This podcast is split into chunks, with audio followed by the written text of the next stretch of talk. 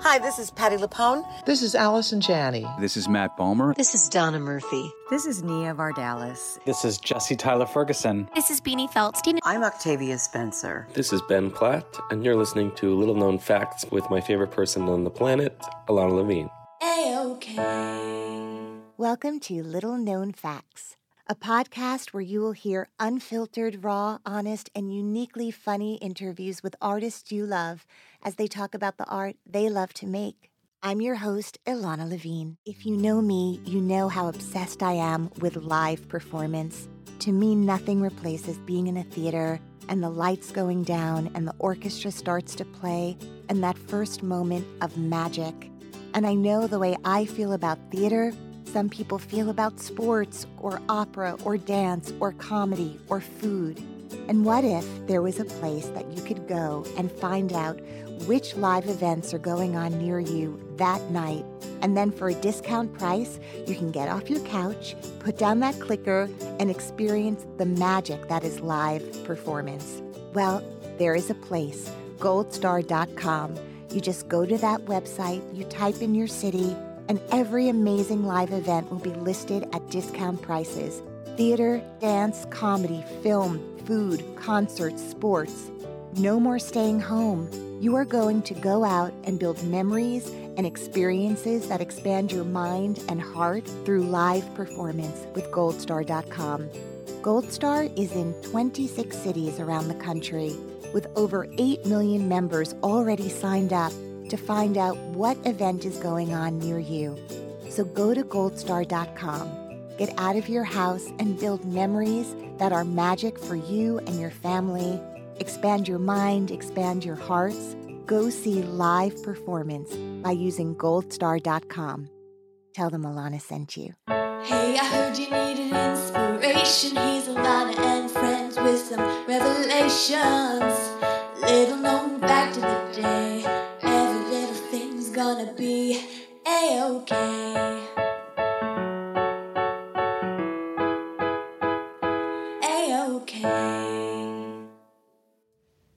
Little known fact about my guest today she has played Marisa Tomei's daughter not just once, but twice on Broadway and on film, so she's got that locked. Welcome, Ella Rubin, to the podcast. A-okay. A-okay.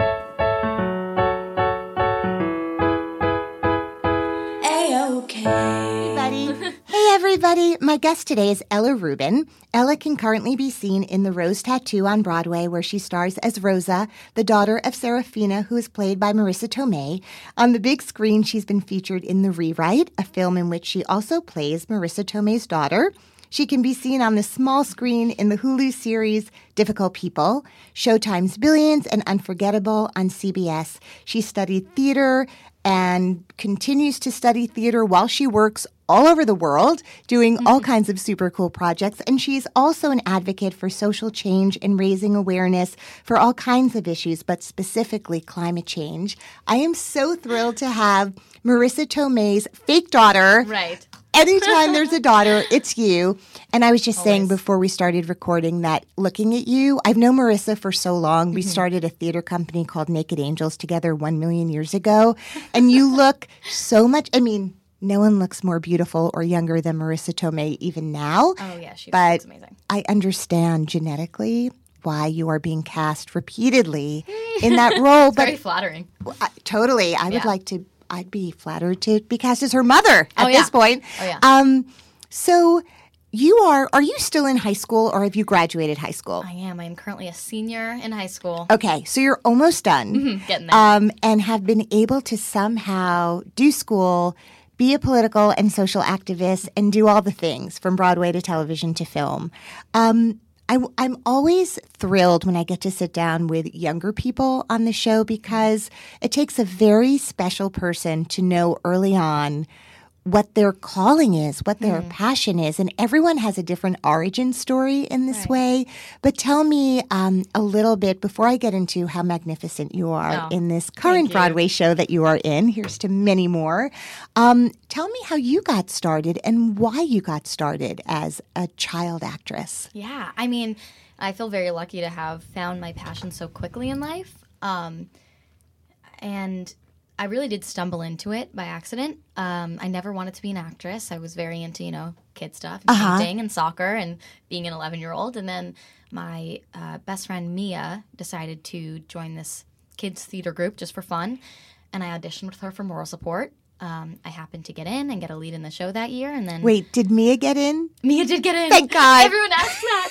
She she is no longer passionate about acting, Right. but she is smart as a whip and has her own things for sure. And we're still best friends. Right. Um, But she was your gateway, your gateway Oh, drug yeah. into the theater. I can't wait till she listens to this. Um, Hi, Mia. was- hi, Mia. We love you. Love you. Uh, no, she was definitely my gateway into theater because we just auditioned together and got in, and I was like meh about it. And How she- old were you when oh, this 11. happened? I was 11, so I was in fifth grade. Okay. and she was um she was i think pretty excited. And then we got there and the first day i realized like whoa i love it here.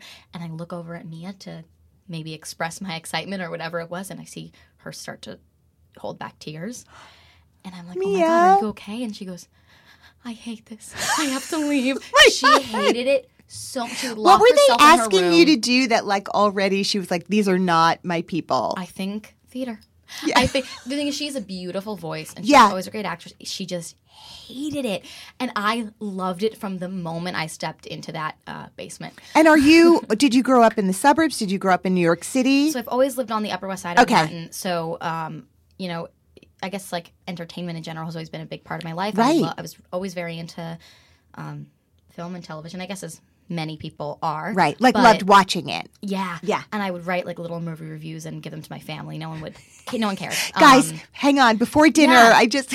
I reviewed Aladdin if you want to get my take, my hot take. Um, but no, I yeah, so I I, started do. acting when I was 11, and then the show was Seussical. I was JoJo, and uh, I remember I was My so son was excited. Horton. I know that show Ah, so well. And by the way, that is not an easy show to sing. That Hmm. is a very hard. Was it like Seussical Junior or like the legit long form Seussical. I think it was the long form. Okay. I'm pretty sure. Impressive. um, yeah, I was never, I never had an amazing voice, so I'm surprised it happened. But uh, anyway, an agent was at the show, um, and I remember they called my mom. We were, I think, eating together, and she picked up the phone and just, okay, thank you.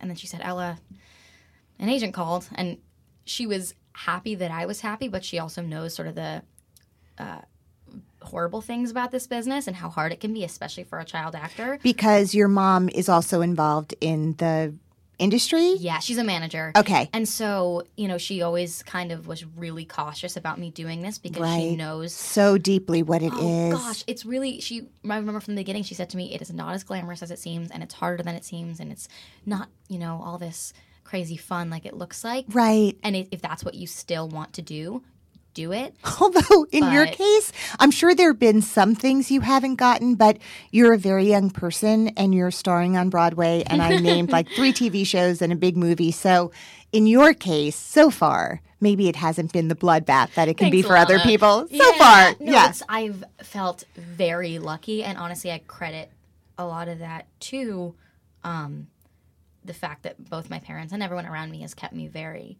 Um, Is your dad in excited. the in the field as well in no, the he's industry? in finance. Okay. So very different. Yes. Um, but I mean, both my parents always just said, um, if this is what you love, you can do it.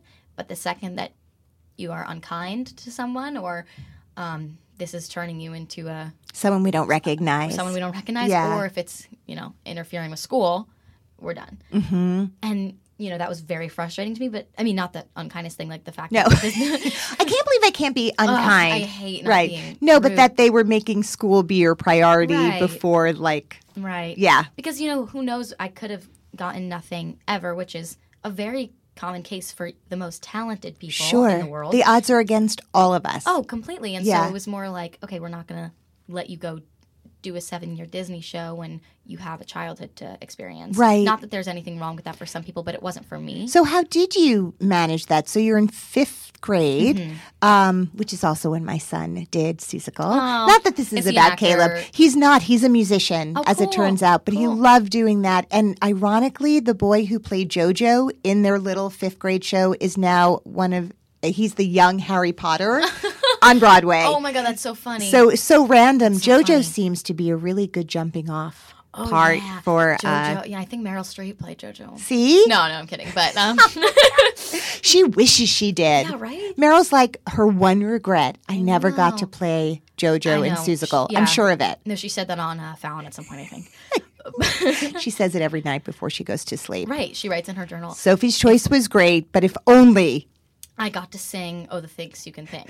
It's a great song, It's though. a good song. It's I a really know. good. It was a fun show to do, and um, anyway, so yeah, So was you do grade. you do Seussical. Yeah. You get an agent because only in New York does someone do like a kids. It wasn't even. It wasn't school, right? It was like a No. community kids Community theater. theater, yeah. And an agent comes, and that's a lot of what it is to live in New York.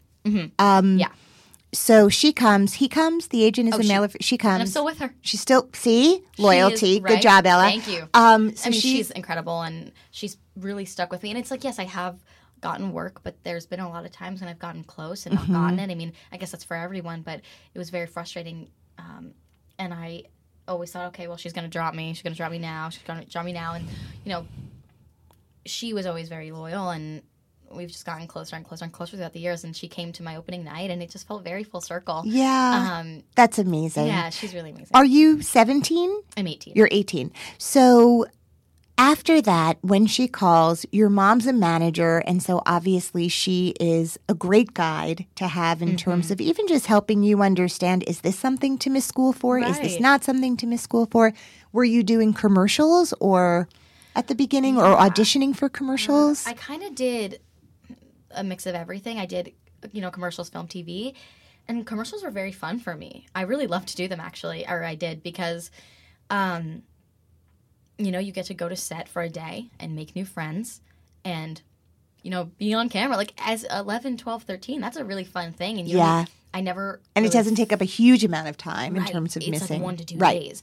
And so my teachers were actually like okay about it, but I remember the teacher that I had when I got my agent, and I I played Annie in the school play that year. Mm-hmm. Um, she was, you know, I have such great appreciation for teachers that nurture their students, and I think teachers can have such a big effect on who you become. Right. And this teacher did not nourish me, I'd say.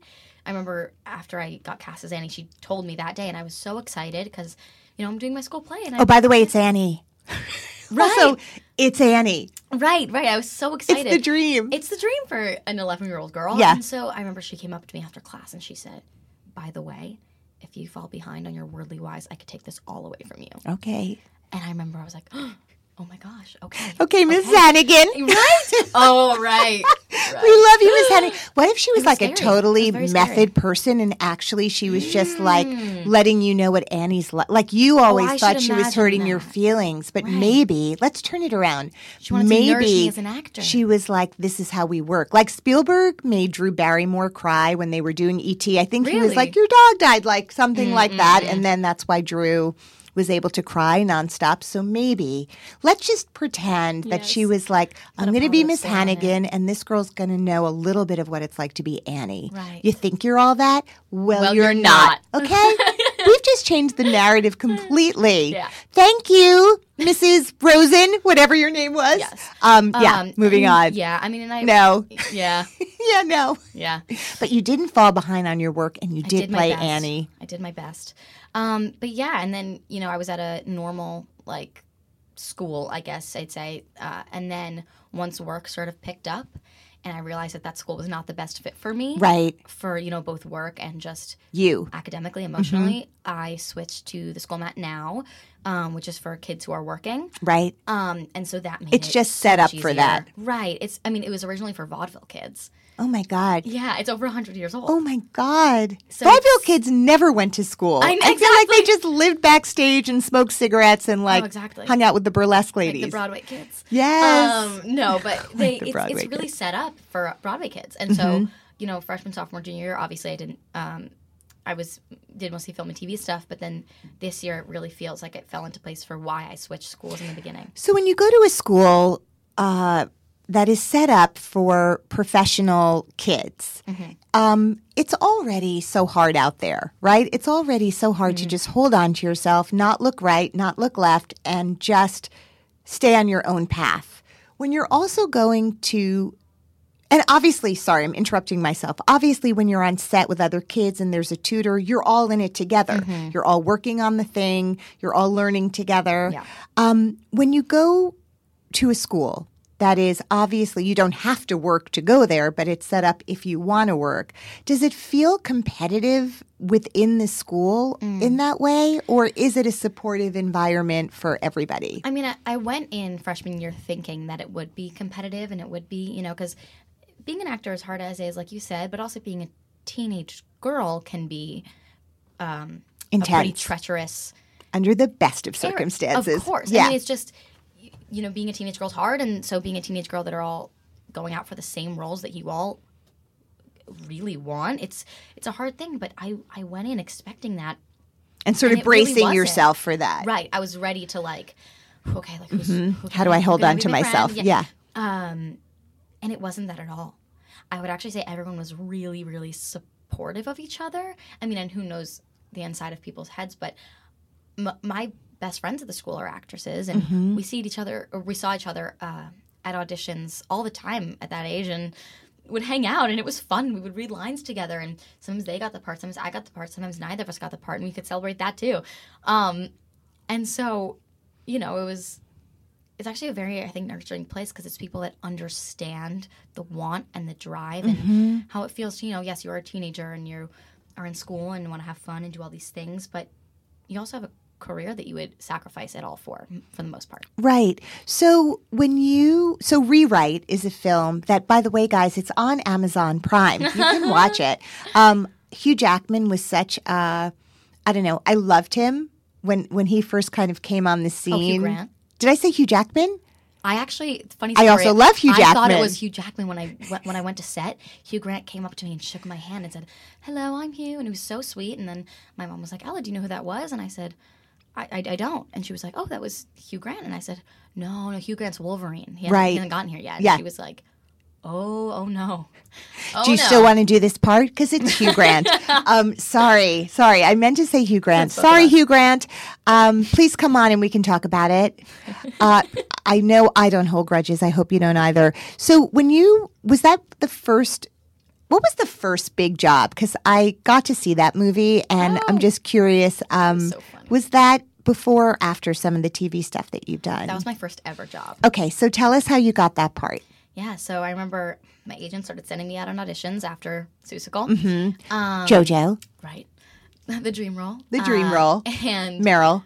exactly. Uh, and I was auditioning and having a ton of fun. I loved it so much.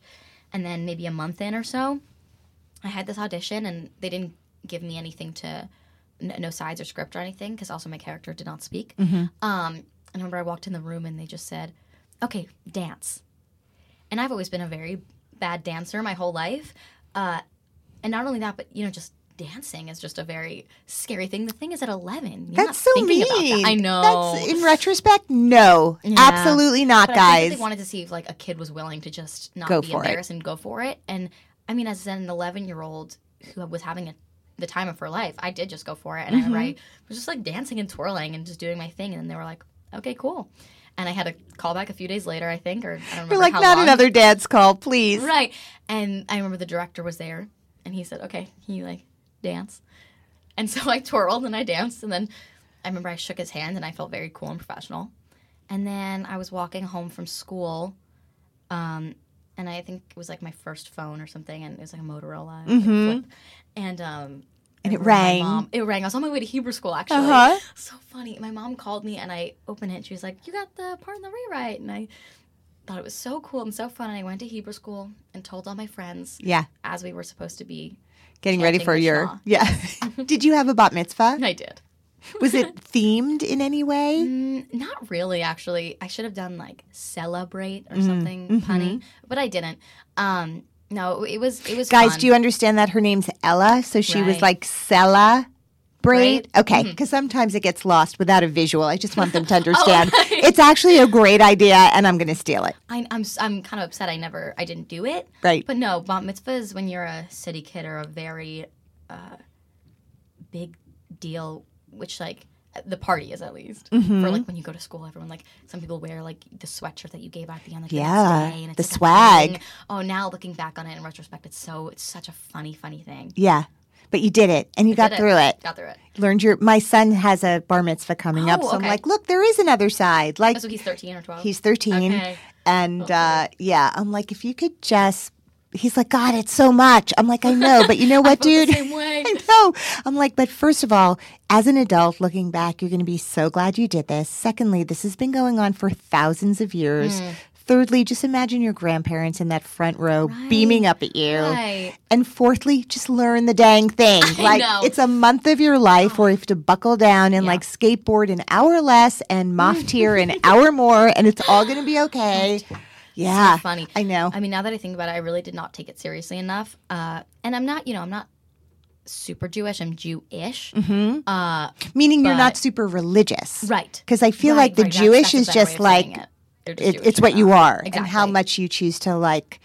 I don't know, connect with it in your life. Totally. I guess is the thing. Totally. I mean, I guess if now that I think about it, my grandparents are much more connected with it than I am, and so I'm sure it was great for them, and it was it was interesting for me. I mean, I I think it connected me in some way.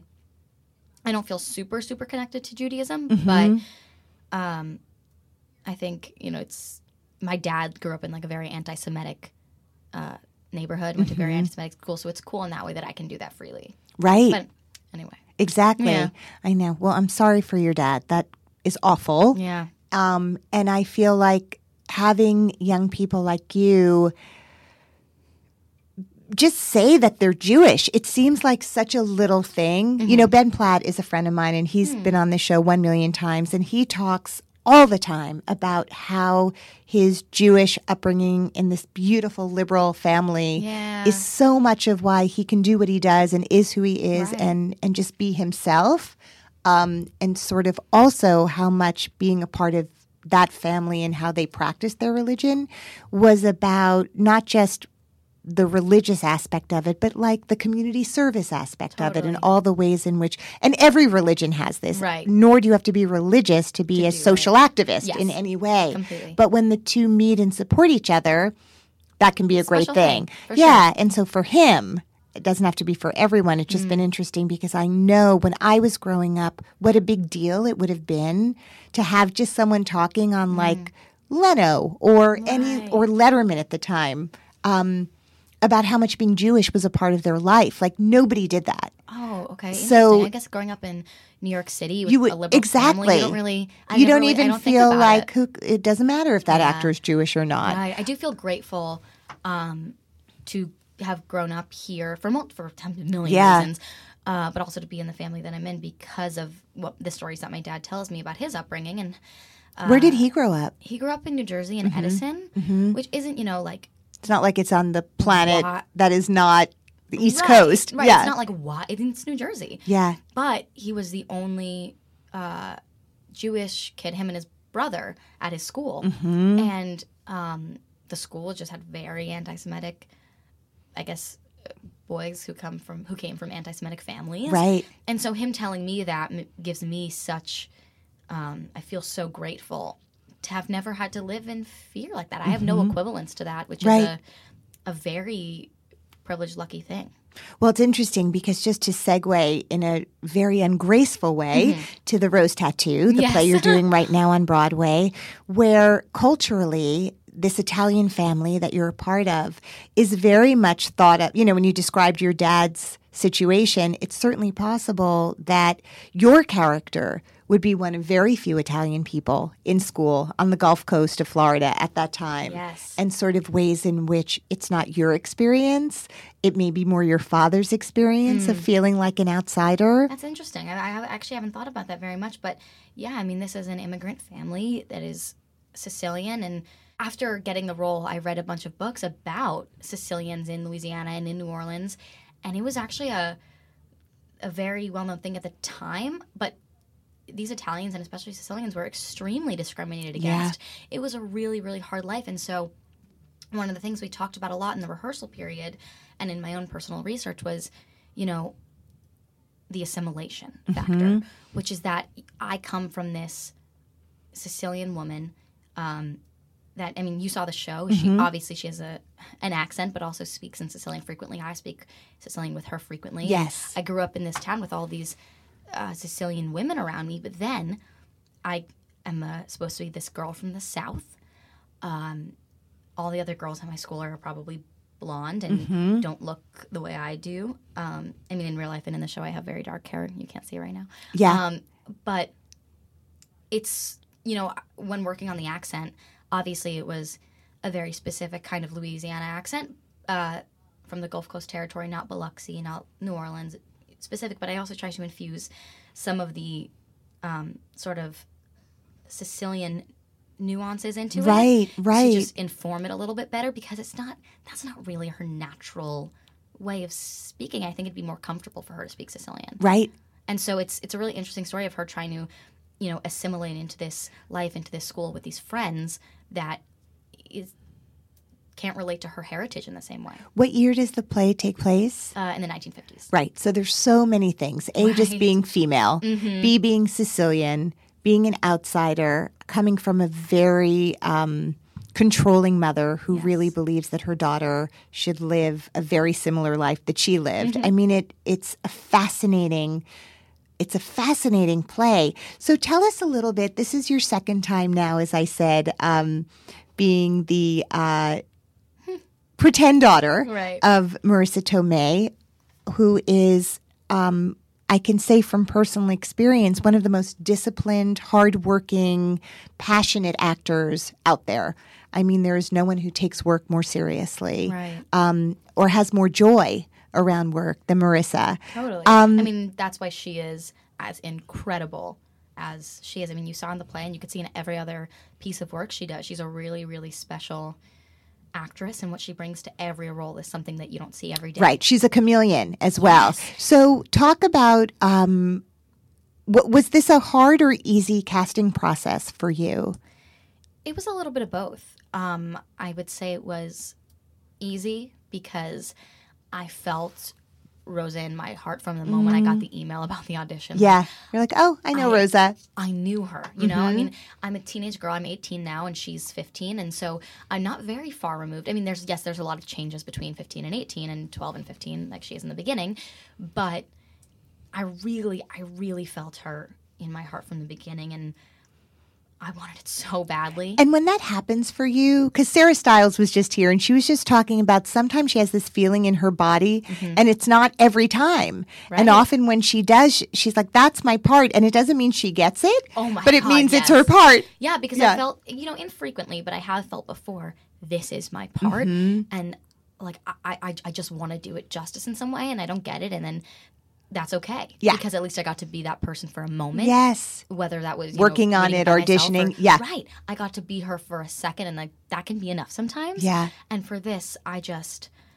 I, I, I wanted to do anything I possibly could in my power to get this role because I, I wanted to be the one that brought you know my life experience to it and brought her to life because I feel like so frequently for teenage girls, um, the roles that are you know portrayed on screen and on stage are one thing Mm-hmm. and they're not multidimensional. They're either the sexual girl or the innocent girl, Right. or the smart girl, Right. But you can't. It's all them. compartmentalized, right? Exactly, because I think that people expect women and especially younger girls to be one thing because I don't know, maybe they're afraid of the gray area, maybe they're afraid of layered women who are also Mm-hmm. powerful and also can have moments of weakness.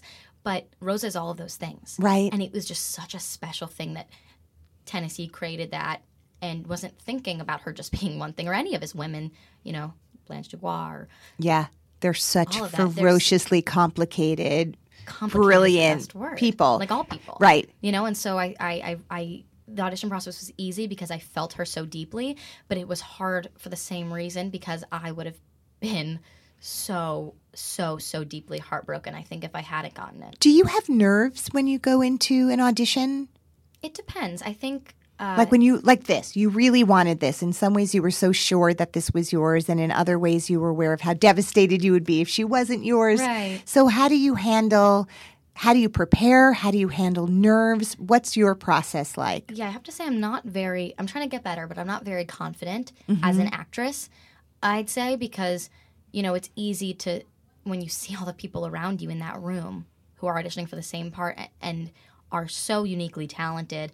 A lot of times it's not, you know, it's not even about the best actress, quote unquote. It's about who's right for the part. And Sure. You have not to Equality. take it serious, uh, Yeah. too too personally Yeah. or too seriously, because all of it's really fun and it's such a cool job, and it's easy to forget that. Mm-hmm. Um, and so how I prepare, I'd say for auditions is, I think you can't go wrong with uh, being as memorized as you possibly can be. For me, that's really the first step because until I can say the words, you know, without Like thinking backwards and twice, forwards, yeah. backwards and forwards, I can't really nail down what the words mean. Right. So for me, memorization is key because then I can bring in, okay, what is between the lines so I don't have to actually think about the lines. Mm-hmm. Um, so that's very important for me. And also, you know, in auditions, sometimes they film me shoulders up, but nailing down the physicality in auditions, especially theater auditions, which I don't go on very frequently because I don't really sing. Um, I I wanted to nail down Rosa's physicality as best as I possibly could in the moments where she is with Jack and has this other demeanor where she's with her mother and wants to stand up straight and, you know, look a certain way. And I think, you know, I guess physicality and learning the words and what the words mean are, is really important to me.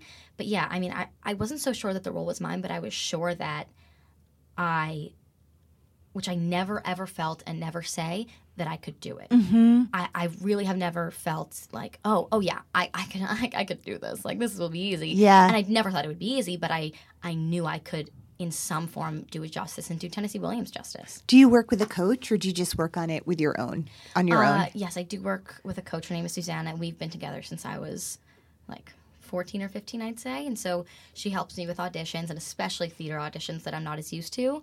Um, Do you come to her already memorized so that you can just start working together or do you meet with her early on before you even have it in your body? I try as best as possible to go in memorized because it's really hard for me to, uh, you know, work physically with a script in my hand. Right. Which totally is fine for sometimes or some people or whatever. Yeah. Everyone has a different process, but for me, it's really hard to think about the character when I'm thinking about the words, and so I try to go into her memorized. But she's just the best and really helps me. I mean, once I meet with her, Susanna, and we, uh, you look at my sides, they are so marked up you can barely see the words. So does she always start in the same way or there's certain questions that she asks you to ask or depending like what's the process? Yeah, I mean, we always start out with a warm up uh, where she gets me a little bit uncomfortable in the best way. Like we do some weird exercises. I have to say some weird things. And I remember when I was, you know, 13 and 14 and started going to her, I felt very like, oh my God, I don't want to do this. Yeah, this is weird, yeah. And now I realize there's no way to to play any, uh, you know, crazy roles if I'm not comfortable, you know, doing a ghost sound or Yeah. whatever she gives me that day. So we always start with that, and then it's I feel much more comfortable in my body, um, and then we kind of just read it once, see how it feels, and then oh, okay, well this word, what do you think about the inflection here? Mm-hmm. Because is she talking about, you know, for example, for this, is she talking about her papa's truck or that it's papa's truck because there's a million trucks, Right. And little things like that, I think, Right. been, you know, To get really specific really with it. vital in yeah totally to get specific so she's great at getting specific and then i guess at the end generalizing in terms of the basics of the character and of the Mm-hmm. scene So tell me a little bit, if you can, about what it's like being in the room with Marisa. What have you Mm-hmm. learned? How does she work in ways that you're like, I'm going to take that with me? Like, Mm-hmm. what's the what? Tell me about that. i mean there's honestly endless examples i learn so much every single day um i mean she's definitely taught me a lot about i mean i get feel like i get a master class on stage every single day i say that a lot but it's true and not only has she helped with purely acting uh, stuff but also with being a woman and being a female actress and being a person moving through the, this weird world and this weird business. Um, and so she's taught me a lot about grounding myself i'd say um, in the scene and in life because as an actress i can be very you know frenetic and fast moving and i talk too fast and sometimes i'm not really allowing myself or the character or both to settle in and create roots and once she told me you are a tree and i try I, that might sound weird to listeners now but she But when you see her in her tree costume, Oh, it gosh, was- yes. Oh my. Oh, that's funny. Yeah. No, my, my tree costume is uh, it's 20 pounds, and I really had to ground myself for it. And it looks a lot like a beautiful white graduation dress. Um, Or a wedding dress. Right. Not to spoil anything. Exactly. Um, but yeah, no, that was the best thing she could have said in that moment. We were working on our final scene, which is an intense moment between Yeah. them, and she just said, "You are a tree," and I just felt, you know, I don't know if this was a what kind of reaction this was, but I felt roots planted, and I felt like it really, truly helped me ground myself as an actor, even if maybe Rosa didn't feel very grounded. Right. And figure out how to stand up to your mother. completely Right? with also feeling such great love for her and great excitement for the rest of my life Mm-hmm. while also being a teenager who's mad but you know not letting that get stale in oh mom i hate you Right. And does she do different things every night? Is it pretty consistent in the eight shows a week? I mean, you guys have a lot of scenes together Right. and they're very emotional and and you know, you your relationship for much of the play is, you know, such a centerpiece of the story. Um loss and letting go. And and also when you think back to Serafina the character Marisa plays her character probably got married at 12 or or I mean 14, yeah. right Yeah, yeah, so which was completely normal. Um Yep. and that's not that long ago. Rosa 15 is late in the game. Yeah it's like she's an old maid. Getting i know i gotta freeze her eggs. That's right Um, freeze your eggs but also like this idea of intermarriage right? Like you're leaving you know Jack is not Sicilian. Right. Right? So all of this stuff that's so scary for a parent Mm. to let their child, you know, she in this show, Serafina and her husband uh, come to America in hopes to raising their ch- of, of raising you in America, but not wanting you to become American, yet wanting you to become American. Like it's Mm. All the things. there's all these it's like a real balancing act it's Mm-hmm. like a big seesaw where the two people are kind of the same weight Yep. it's it's I think that's a really great hard. metaphor. Yep. Yeah, I mean, and Rosa's a mirror. Rosa's, I think her purpose in the show is to be a mirror to Serafina and to sort of free her. I mean, I think. Sorry, I lost my train of thought. No, but I think you're right. Like Serafina Yeah. meets somebody and you're meeting someone and you're Oh, both sort yes. of exploring these new relationships Totally. and, And letting thing go of the old. Right. I mean, Rose is bake- breaking all of these boundaries that she's not supposed to break. Right. What I mean, in being, uh, first of all, an openly intelligent girl and a girl that is becoming sexually free uh, and doesn't want to wait until marriage, which is not supposed to be the way it went. Uh, and a girl that is willing to step out of, you know, cultural norms uh, and gender norms. You know, so she she's not willing to close herself off from the world because that's what she's supposed to do. Right. I don't know what it is about Rosa, but I think it, a lot of it comes from her father, her like wild father, that she is willing to be wild and be all these things unapologetically and without she doesn't really i don't think she fully understands why it's so strange all of these things and she's willing to take these risks and that's something i admire about her and want to want to be more like Yeah, I know. She's an inspirational special character person. because she's also very loving at the same time.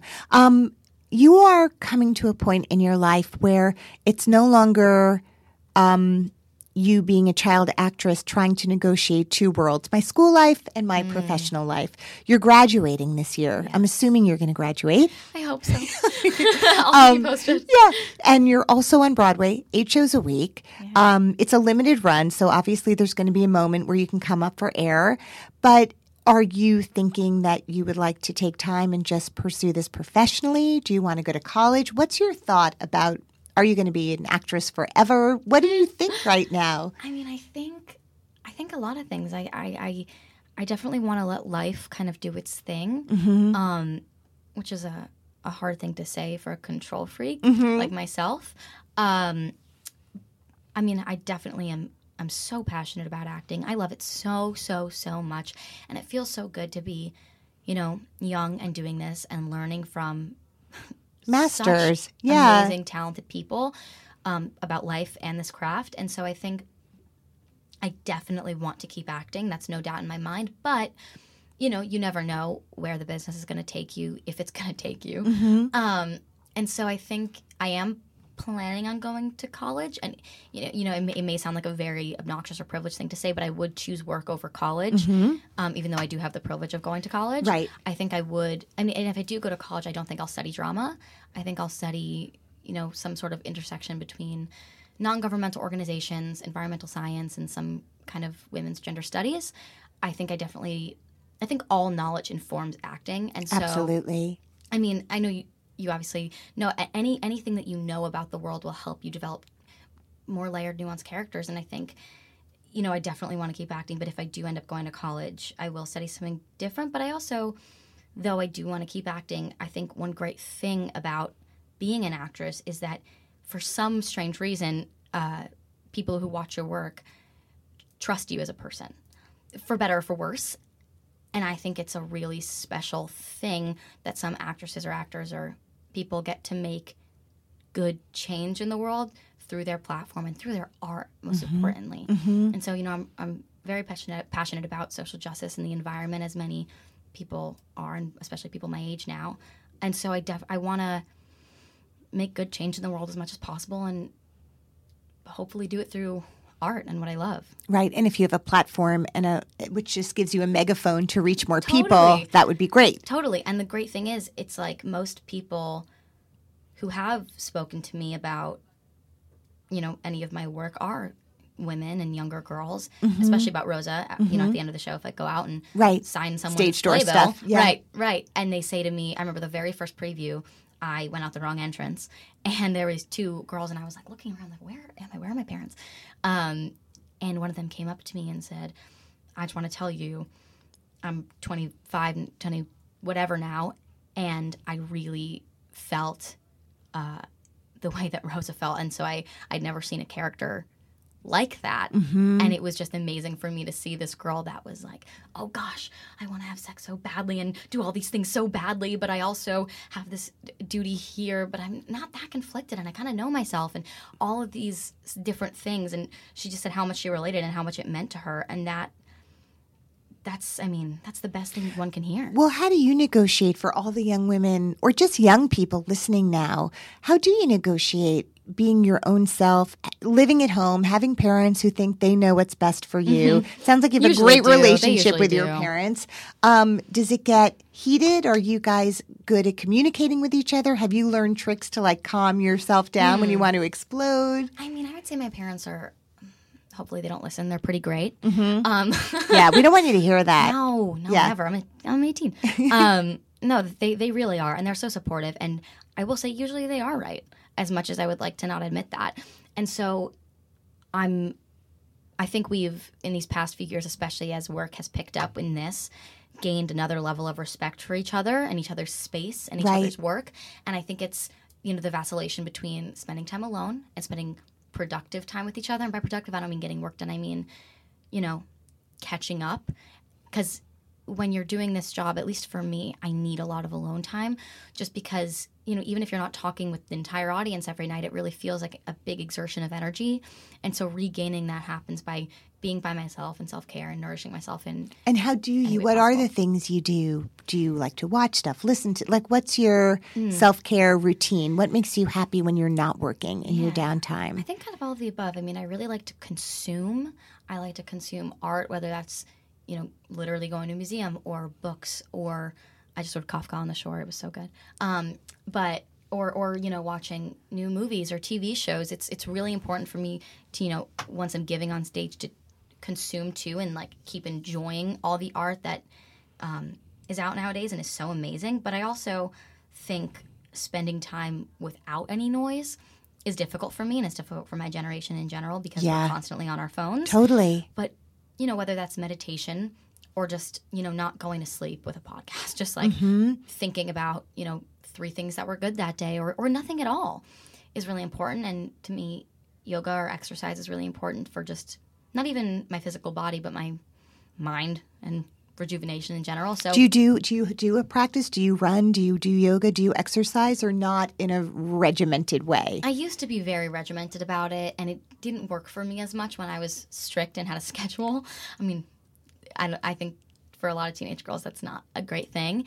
But now I kind of try and intuitively like feel what I need that day. I try to work out as much as possible because it always makes me feel good. Um, Mm-hmm. like and in a so- gym or in a class or I like classes. I like Yeah. to be around, you know, people kind of struggling in the same way you are, kind of giving each other that yes. energy when I see someone struggling, like, you know, nodding at them, like, you could do this. Yes. So whether that's, you know, a crazy class that I'm like you know, throwing up, or like a restorative yoga class where I can focus on my mind.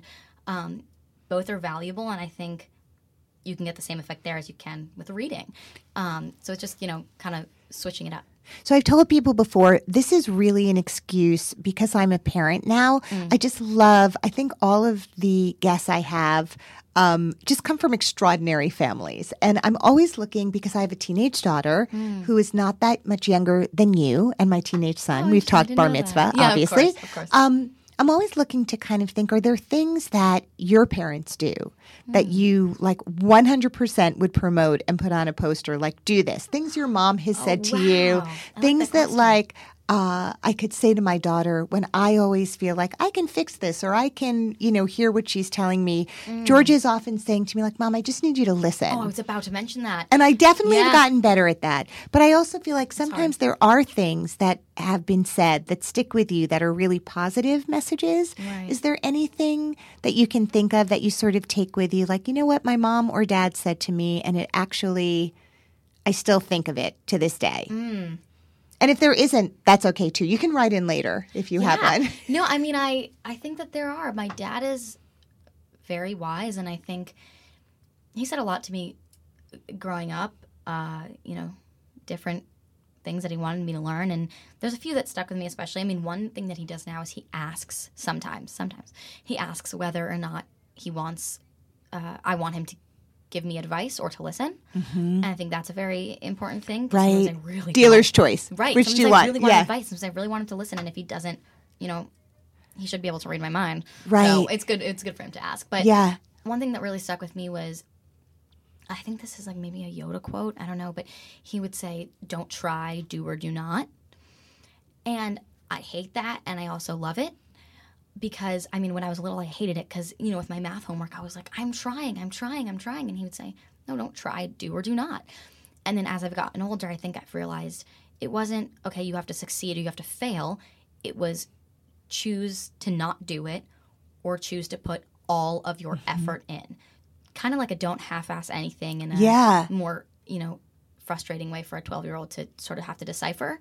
Uh, that really stuck with me. I love that. That Yeah. works for me, for all of us. That's incredible. Yeah. All right. Before we go, what is a little known fact about you Oh. that you might be able to share? A little known fact about me. Do, can I have some inspiration? Yeah. Do you want to phone a friend? Oh gosh.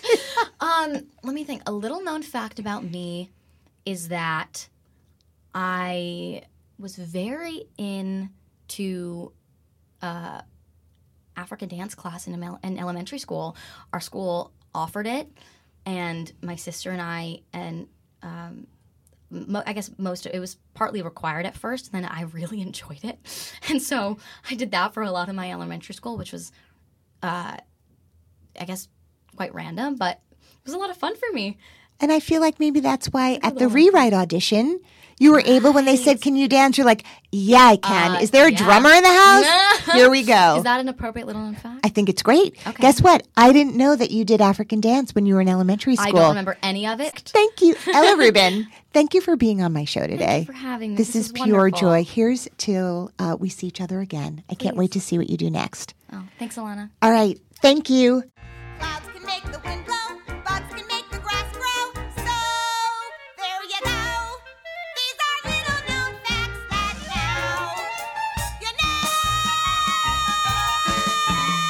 Hey, I'm Ilana Levine. Thank you for listening. Please don't forget to rate and review our show in the iTunes show page. Hey, I am so excited to share some news with you guys. For the last few months, I've been working on another project that I've been calling Little Known Facts 2.0 Stage Network, an incredible new streaming platform which promises to be Netflix for theater lovers. Asked me to do Little Known Facts as a filmed series, a talk show, as it were, in front of cameras. And I really thought about it for a long time because the thing that's made this podcast so special is that all of my guests have been able to share deep, intimate truths about their lives because we are in this tiny, comforting confessional that is the podcast booth. And I really had to think hard could I still deliver the same kind of intimate, raw, hilarious, and unique interviews if cameras were involved? But I think I figured it out. I created a really beautiful set uh, with very little technology around to distract me or my guest, and somehow through um, the miracle that is uh, modern technology where cameras can be really far away and capture really intimate moments at the same time. We've done it. And I'm so grateful to Stage Network for allowing me to make my dream of sharing incredible friends with you in this whole new way. So I shot six episodes. The first one uh, is with Ben Platt. Other guests include Celia Keenan Bolger, Zachary Quinto, George Salazar, Nikki M. James, John Slattery, and on and on and on. And I cannot tell you how thrilled I am to share them with you. Stage Network really is an amazing place. Not only is it filled with incredible original content, uh, it has licensed so much theater related content, documentaries and films, and all sorts of incredible programming. I feel like I dreamed up a network and someone else created it, and here it is. And the fact that I'm involved in even a small way with this incredible, incredible network is just truly an honor. So, to that end, uh, to watch all of the content, including Little Known Facts, the series, go to watchstage.com. You can start your free trial today, but you guys, it is only $4 a month if you sign up in earnest. That is nothing when you think of what you're going to get for it. I can't believe this place exists. I can't believe Little Known Facts is a film series. I will continue to do my podcast every week for you, but it is really exciting to go on this whole new adventure with you. So go to watchstage.com. That's watch, W A T C H, stage.com. Enjoy, and I hope you like it. Hey everyone, new episodes of Little Known Facts drop every Monday, and you can find them on your favorite podcast provider. Also, if you go to the website, littleknownfactspodcast.com, You'll find behind the scenes photos, videos, and interviews, and lots more on the gallery page. And if you are loving these intimate, candid conversations with all the artists who come on the show, please head over to the contributions page. I depend on these donations to continue to bring you these interviews every week. So if you love the show, please donate. Little Known Facts is edited by Nicholas Clark and recorded in New York City. When you need mealtime inspiration, it's worth shopping Kroger, where you'll find over 30,000 mouthwatering choices that excite your inner foodie. And no matter what tasty choice you make, you'll enjoy our everyday low prices, plus extra ways to save, like digital coupons worth over $600 each week. You can also save up to $1 off per gallon at the pump with fuel points. More savings and more inspiring flavors make shopping Kroger worth it every time. Kroger, fresh for everyone. Fuel restrictions apply.